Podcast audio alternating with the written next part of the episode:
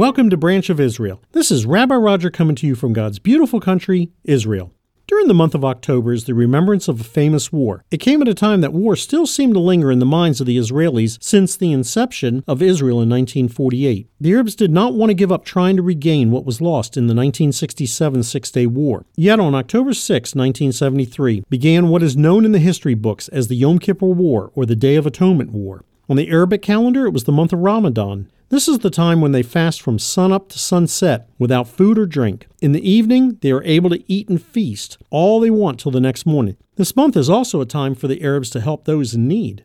On the other hand, for the Israelis, the Day of Atonement is a day when all vehicles remain off the road. Families and children will literally walk or play in the streets. However, on October 6th, it was a day of disaster, or so it appeared for the nation of Israel. Soldiers would be at home with their families, and the religious would be in the synagogues, hoping God would write their names in the book of life. On the southern end of the country, the Egyptians flew more than 200 aircraft, attacking a vast number of military bases and Israeli targets. They also crossed over the Suez Canal with thousands of infantry soldiers capturing Israeli strongholds in the Sinai region. To make matters worse, at the same time in the Golan Heights, the Syrians were attacking and crossing over the 1967 ceasefire lines.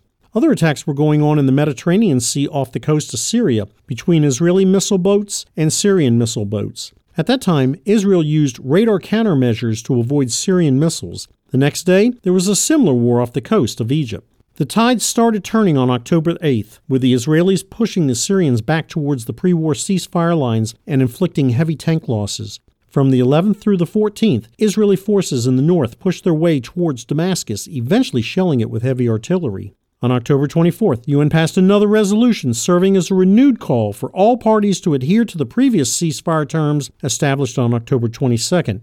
Most heavy fighting on the Egyptian front ended by October 26th, but clashes along the ceasefire lines and a few airstrikes still continued. By October 28th, disengagement talks took place between Israel and Egypt. Henry Kissinger took the proposal to Anwar Sadat, who also agreed. United Nations checkpoints were brought into place to replace Israeli ones, non-military supplies were allowed to pass, and prisoners of war were to be exchanged.